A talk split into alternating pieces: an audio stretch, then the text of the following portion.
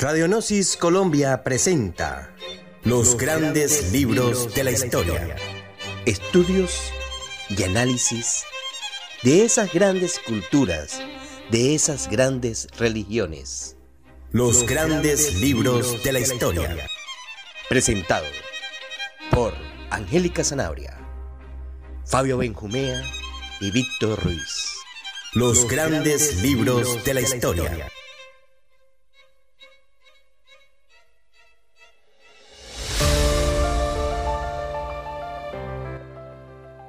Buenas a todos los que nos escuchan en Radionosis Colombia, en los grandes libros de la historia, presentado por Fabio Benjumea, Angélica Sanabria y Víctor Ruiz. El día de hoy tenemos un tema importante.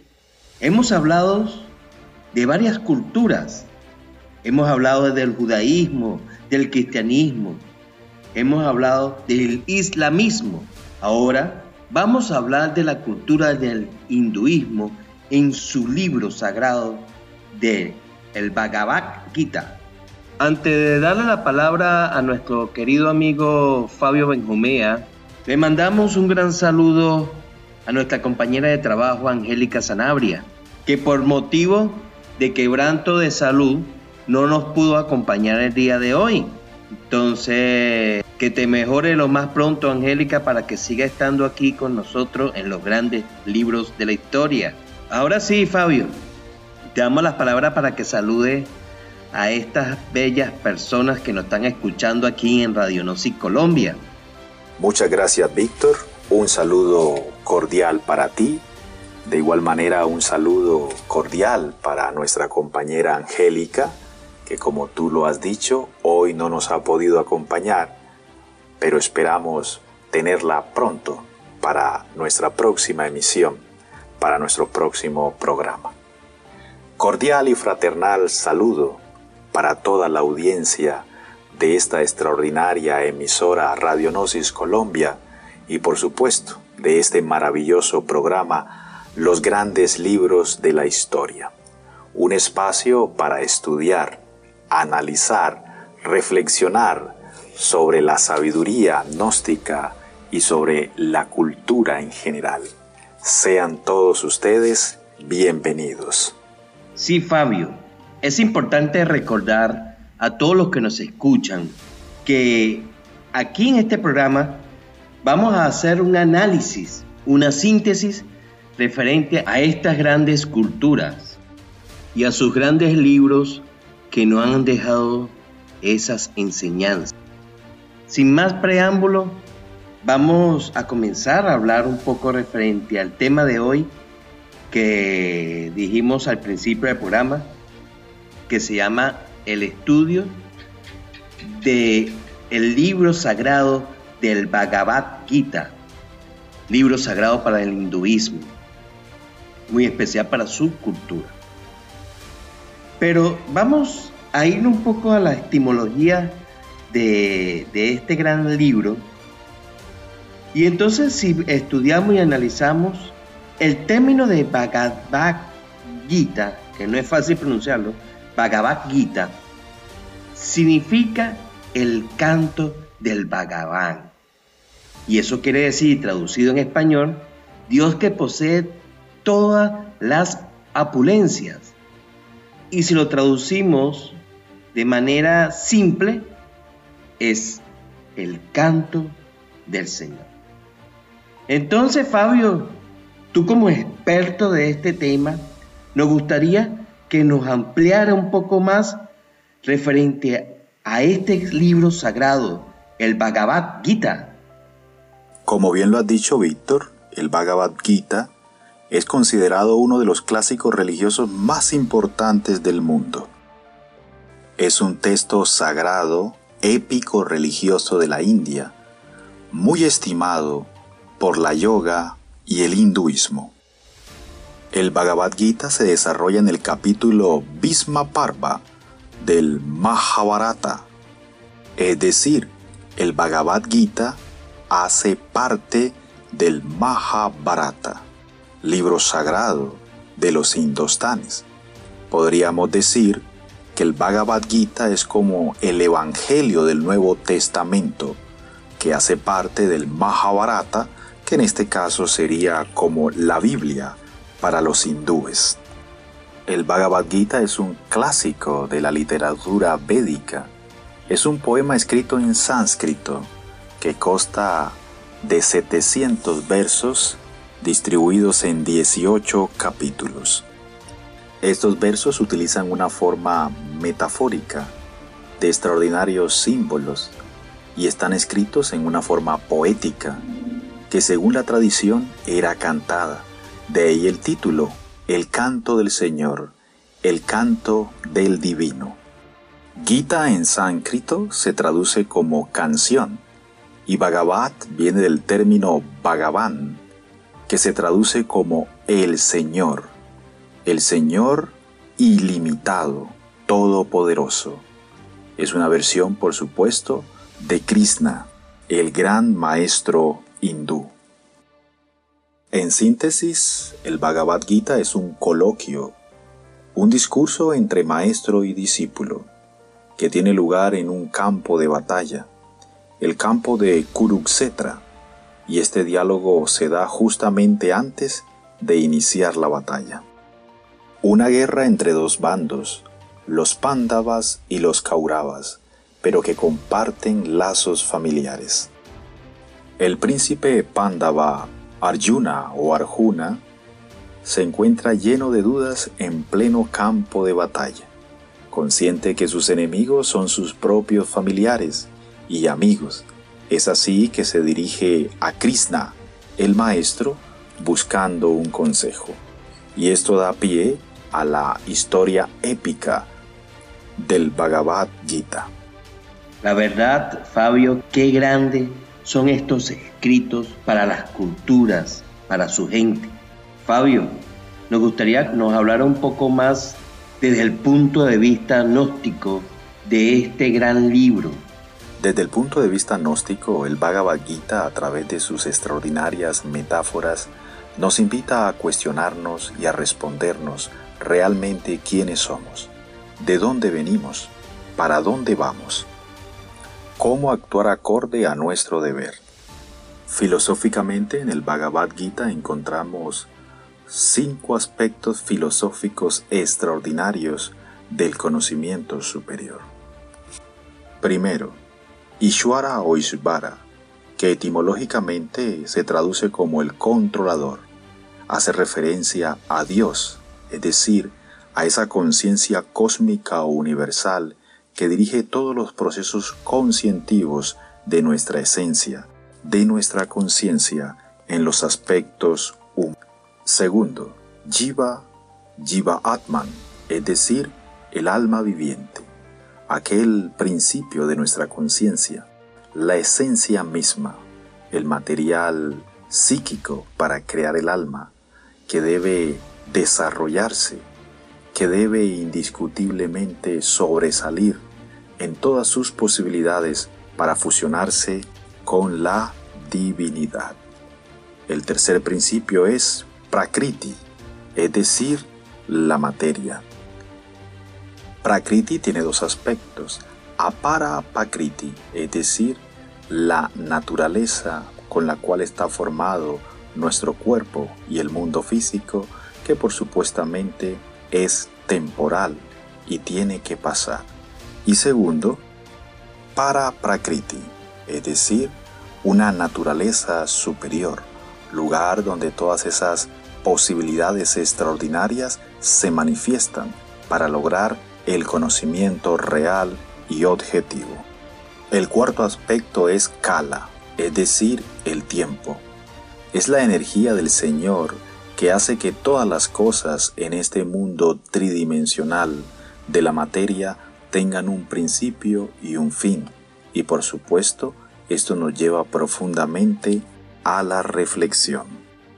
Y el quinto aspecto es karma, es decir, la acción, aquello que conocemos como causa y efecto. No existe causa sin efecto, ni efecto sin causa. El karma es la ley de la retribución, la ley de la compensación. Nos dice el venerable maestro Samael que la justicia y la misericordia son las dos columnas torales de la fraternidad universal blanca. La justicia sin misericordia es tiranía y la misericordia sin justicia es tolerancia, complacencia con el delito. Y esto nos lleva a profundas reflexiones. Nos dice el venerable maestro Samael que el karma es negociable y esto es algo que puede sorprender a muchas personas. Es necesario, dice el venerable maestro, aprender a negociar, es decir, hacer obras de caridad por tonelada para pagar nuestras deudas. Y es importante recordar, no solo ganamos karma por el mal que hacemos, sino también ganamos karma por el bien que pudiéndolo hacer, no lo hacemos. Todos estos aspectos trascendentales, como decíamos, nos invitan a reflexionar profundamente sobre lo que es la acción de causa y efecto. Fabio, la verdad, qué importante todo esto lo que nos estás hablando referente a este gran libro, las enseñanzas que nos da del punto de vista gnóstico. Por eso es que nosotros tenemos que aprender que estas grandes culturas nos deja muchas enseñanzas. Y figúrate que hablas de una ley que es la ley de causa y efecto. Una ley que muy poco conocen. Y como tú decías, no hay causa sin efecto y no hay efecto sin causa. Entonces, queridos oyentes, vamos a una pausa y ya volvemos a los grandes libros de la historia. Te damos la bienvenida a la cultura gnóstica. Somos una escuela del conocimiento dedicada a la formación y regeneración de los valores conscientivos de cada ser humano. Gnosis o conocimiento es un funcionalismo muy natural de la conciencia. El despertar de la conciencia solo es posible gracias al autoconocimiento, a la autonosis.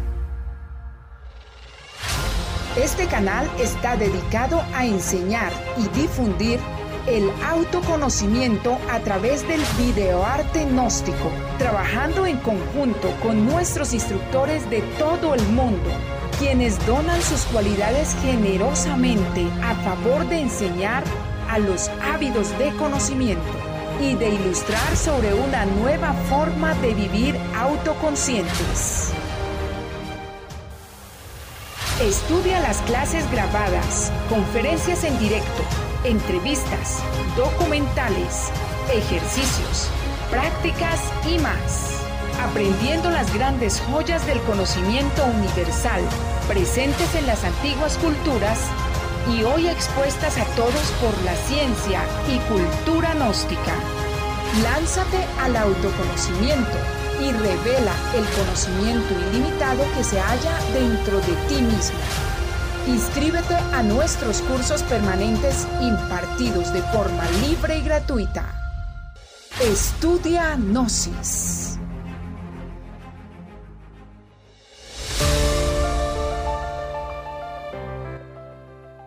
Ya estamos aquí en los grandes libros de la historia, hablando un poco más referente a ese gran libro sagrado, el Bhagavad Gita. Queridos oyentes, en el corte pasado estuvimos hablando referente a este gran libro. Fabio nos dio un punto de vista a nivel gnóstico y nos hablaba del sacrificio por la humanidad. El venerable maestro Samael nos habla de nosotros de tres factores de revolución de la conciencia. Habla del nacimiento, pero es nacer en esos valores.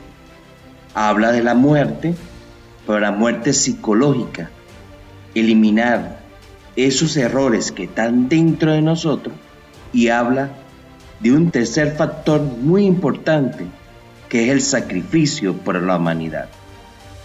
Por eso era importante lo que hablaba Fabio referente al karma y la causa y efecto.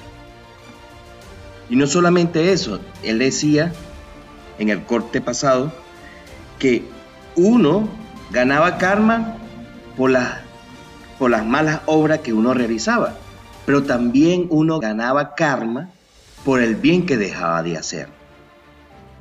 Por eso, que este tercer factor que habla el maestro Samael de sacrificio por la humanidad, nosotros tenemos que aprender a aplicarlo, pero no solo con las personas de afuera, sino también con nosotros mismos, porque nosotros tenemos que aprender a sacrificarnos por nuestra humanidad. Todo debe de comenzar por la casa. Entonces no hacemos nada, ayudar a los demás cuando nosotros no nos ayudamos a nosotros mismos. Y entonces buscar una forma de ir eliminando esos errores psicológicos que están dentro de nosotros. Por eso es que el maestro Samael hablaba de la muerte. Pero no hay muerte si no hay sacrificio. También es importante para ir, ir pagando, como decía Fabio, ese karma y ayudando a la humanidad y ayudando al que necesita.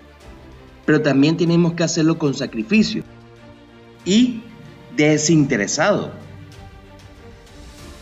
Por eso que nosotros tenemos que aprender a ayudar a los demás, pero no por unas selfies, no porque me van a dar un cargo, no porque voy a ganar algo. Por eso que hablamos que tiene que ser desinteresado. Los invitamos que, como decía el Cristo, denle comida al hambriento, ayuden al prójimo. Si vemos a alguien que necesita ayuda, tendémosle la mano, porque eh, en algún momento de nuestra vida lo vamos a necesitar. Entonces, Fabio, siguiendo con estos estudios y análisis de los grandes libros de la historia, Bhagavad Gita, háblanos un poco referente al punto de vista gnóstico, esa historia de esos grandes personajes que es Krishna y su alumno. Por supuesto, Víctor. Es interesante estos aspectos de estos dos grandes personajes, Krishna y Arjuna. Si analizamos, pues Krishna es la representación de la divinidad. Recordemos que desde el punto de vista hindú, a Krishna se le considera como un avatar o un avatar de la Trinidad hindú, en este caso de Vishnu. Y justamente es la representación del Cristo íntimo, es decir, de nuestra propia divinidad interior. Por otra parte, Arjuna es la representación del alma preparada, es decir, de la psiquis madura. Y justamente nuestra divinidad interior debe instruir a esa alma, a ese principio de alma llamado la esencia, que se prepara en este caso en el despertar de la conciencia para adquirir la verdadera sabiduría que yace en nuestro interior. Recordemos que el conocimiento gnóstico, la verdadera sabiduría, no es un conocimiento de tipo intelectual, de tipo mental, es un conocimiento de tipo interior, de tipo conscientivo. Por eso la gnosis nos recuerda aquellas dos doctrinas trascendentales o métodos de conocimientos conocida como la doctrina del ojo y la doctrina del corazón.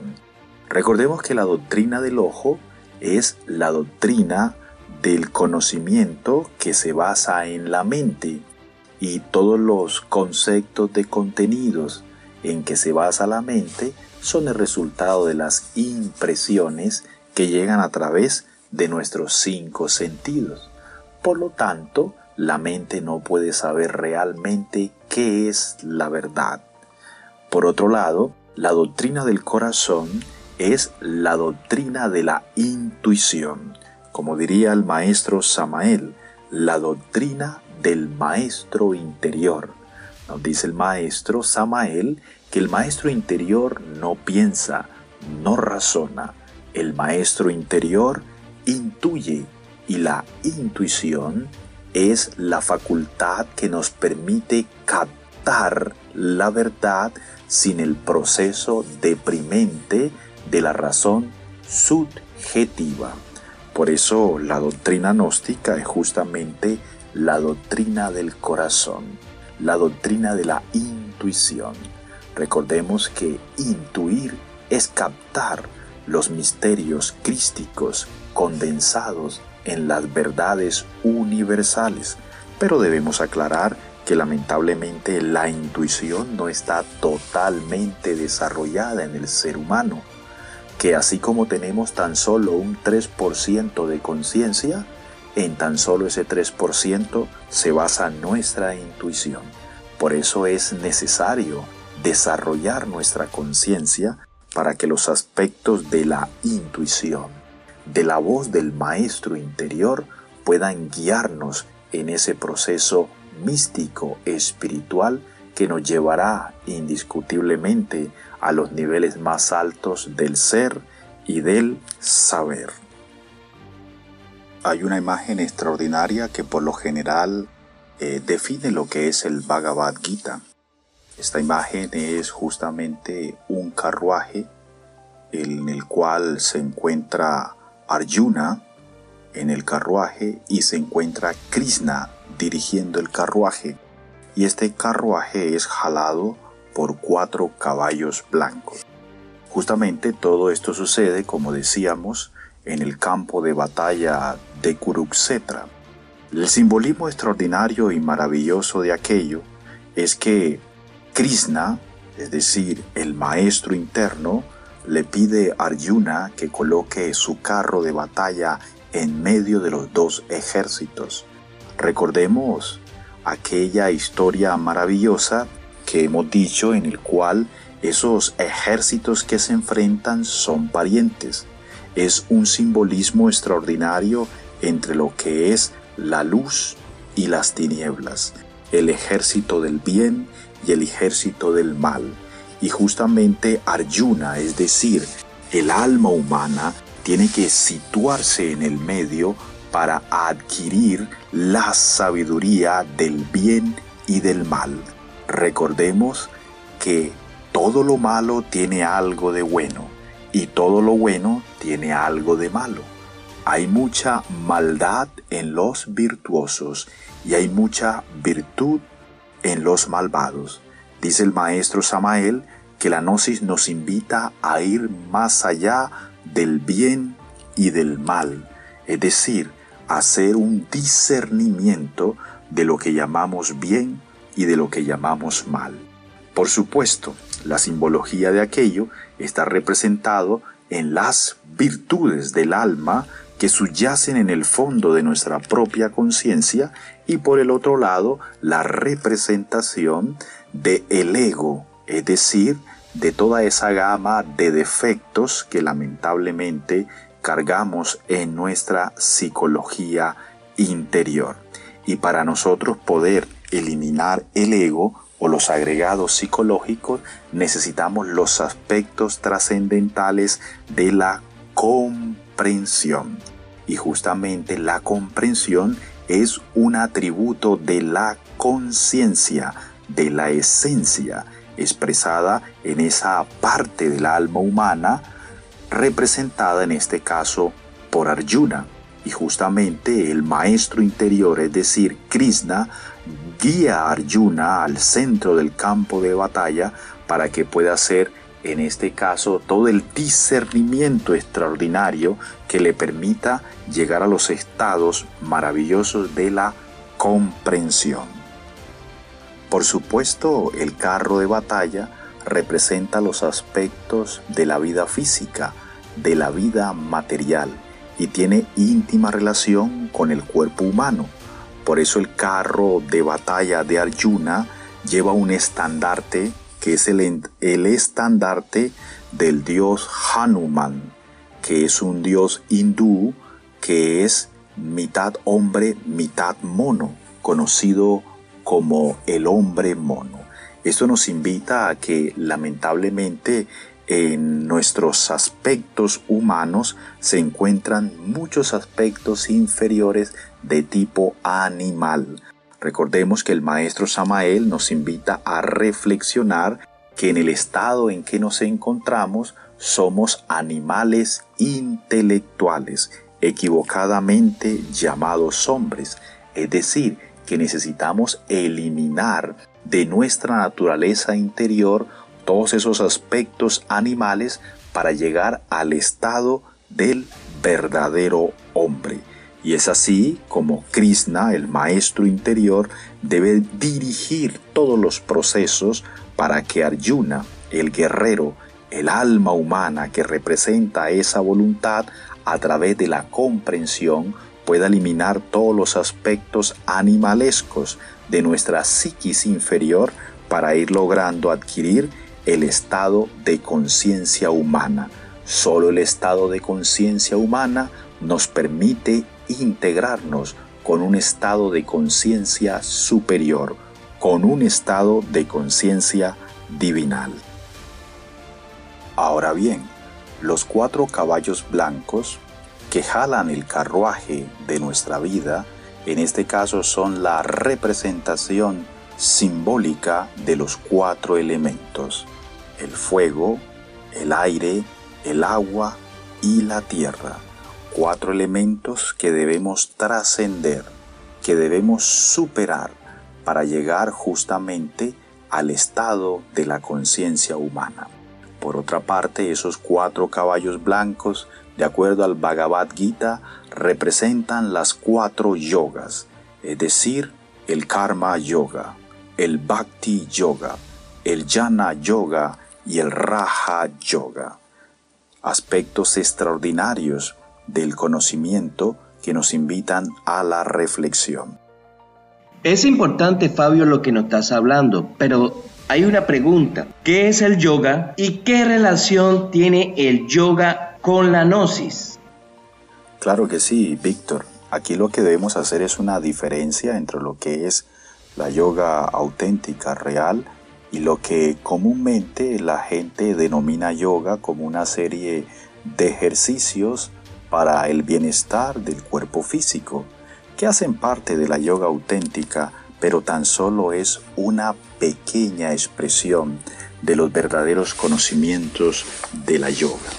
Lo primero que debemos aclarar es que yoga es la unión con el ser interno. Inclusive la palabra yoga viene del término sánscrito yug, que significa unión. Unión con la divinidad, unión con la conciencia misma, lo mismo que religión, en este caso de la raíz latina religare, que quiere decir re, volver, ligare, ligar, es decir, volver a ligar o volver a unir lo divino con lo humano y viceversa. Por lo tanto, la yoga es la unión de la parte humana con la parte espiritual. Y es así como en el Bhagavad Gita se citan, como decíamos, cuatro clases de yogas representadas simbólicamente en los cuatro caballos blancos que tiran, en este caso, del carruaje de Arjuna. Es así como entonces estas cuatro yogas representan las vías para integrarnos con nuestra divinidad interior. Hagamos una síntesis de estas cuatro yogas. Como decíamos, Karma Yoga es la vía que según el Bhagavad Gita nos permite integrarnos con Krishna a través de la acción. Recordemos que karma es ley de acción y consecuencia, es decir, aquella que nos permite integrarnos con nuestra divinidad interior a través de lo que se conoce como la caridad. La palabra caridad tiene relación con cardias, con el corazón, y justamente en el corazón habita o mora nuestro principio divino interior. Cuando nosotros ejercemos la caridad por nuestros semejantes, sin duda alguna estamos abriendo las puertas del corazón para que la divinidad se exprese en nuestro interior recordando aquellas palabras extraordinarias que dicen, el que da recibe, y entre más da, más recibe. Haced obras de caridad por toneladas para que pagues tus deudas, y de esta manera poder poco a poco integrarnos con la divinidad. Cuando hablamos de la vía del karma yoga o una de esas cuatro yogas, no debemos confundirlas con un karma en, en sánscrito, no, corrijo, no debemos confundirla con un tipo de karma o de castigo que se denomina karma yoga, que tiene que ver justamente con aspectos sexuales entre un hombre y una mujer. Este karma yoga al cual nos estamos refiriendo es una de las cuatro vías del yoga enseñadas por Krishna en el Bhagavad Gita y como decíamos tiene que ver con los aspectos de la caridad, del sacrificio que nos permiten a cada uno de nosotros integrarnos con la divinidad. El Bhakti Yoga. La palabra Bhakti viene de una raíz sánscrita Bhak, que se traduce como servir, honrar, amar, adorar, en este caso a nuestra divinidad interior. El Bhakti Yoga en este caso es una yoga de tipo emocional trascendental. Por supuesto nos estamos refiriendo a una emoción superior que permite integrarnos con la divinidad en sus aspectos extraordinarios. Por esto este Bhakti Yoga nos invita indiscutiblemente a la meditación como un campo científico de conocimiento que nos permite elevar nuestras emociones al ser interior profundo.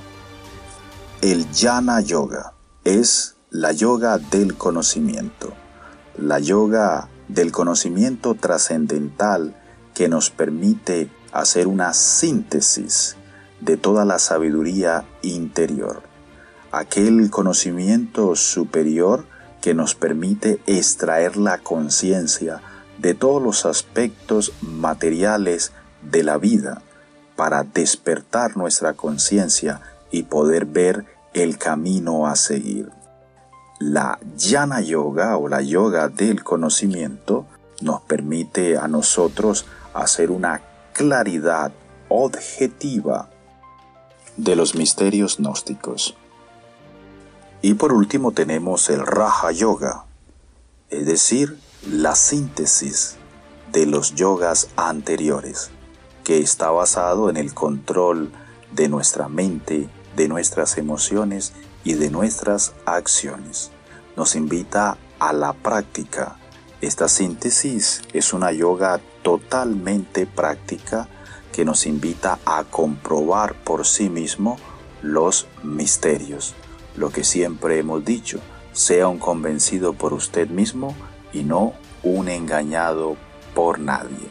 Esta síntesis de la yoga es la misma gnosis, es decir, el conocimiento. Por esto podemos aseverar que la yoga en síntesis o la yoga esotérica es la misma gnosis, es decir, aquel campo de acción y conocimiento superior que nos permite conocernos a sí mismo y por ende conocer al universo y a la divinidad que subyacen en nuestro interior. Excelente, Fabio, todo lo que nos has hablado en el día de hoy. La verdad es que en estas grandes culturas no dejan nada atrás. Fíjate que viendo y haciendo un análisis de todo lo que has hablado, nos damos cuenta que se manejan en este libro sagrado, se manejan esos cuatro pilares importante para cada cultura. ¿Y cuáles son esos cuatro pilares? Ciencia, arte, filosofía y religión. Por eso es que la gnosis es sabiduría, es conocimiento, porque también maneja esos cuatro pilares. En la ciencia, nosotros tenemos que comprobar todo ese conocimiento, ver si es verdad o es falso. En el arte nosotros debemos de empezar a crear un cambio, porque si comprobamos a través de la ciencia, creamos un cambio dentro de nosotros. En la filosofía, aceptar cada cosa y cada quien como es. Y en la religión es buscar lo divino, como su palabra lo dice, religión, que en latín significa religare, y es volver a ligar, volver a unir lo divino con lo humano. Entonces, Fabio, gracias por todas estas grandes enseñanzas, en la que se nos está acabando ya el tiempo, pero antes que de cerrar el programa nos gustaría que nos dieras una síntesis de frente al tema de hoy. En síntesis diremos que el Bhagavad Gita es un libro extraordinario, canto del Señor. Recordemos que ese Señor representa a nuestra divinidad interior y que invitamos a nuestra amable audiencia si puede conseguir el texto y leerlo. Realmente es un texto que no es muy grande, es corto en comparación a otros textos, por ejemplo, como la Biblia, y es un texto que vale la pena leer y volver a leer. Y por supuesto, a través del punto de vista gnóstico, encontraremos que sus enseñanzas son atemporales y universales, y que esta enseñanza marca un punto de partida y un punto de llegada. El punto de partida en este caso es la búsqueda de nuestra perfección, a través, por supuesto, de la eliminación de esos aspectos inferiores de nuestra psiquis, conocidos como nuestros defectos, nuestros pecados, la integración con nuestra propia conciencia y por ende la integración con nuestro propio espíritu. De igual manera invitamos a todos nuestros oyentes a los cursos maravillosos de autoconocimiento que se están entregando a través de las diferentes plataformas de redes sociales que nos invitan a descubrirnos a sí mismo. Gracias Fabio, gracias por todas esas enseñanzas que nos has dado, gracias a todo ese público tan hermoso que nos están escuchando en estos momentos. Esto ha sido todo por hoy y nos vemos el próximo jueves en los grandes libros de la historia. Nos vemos.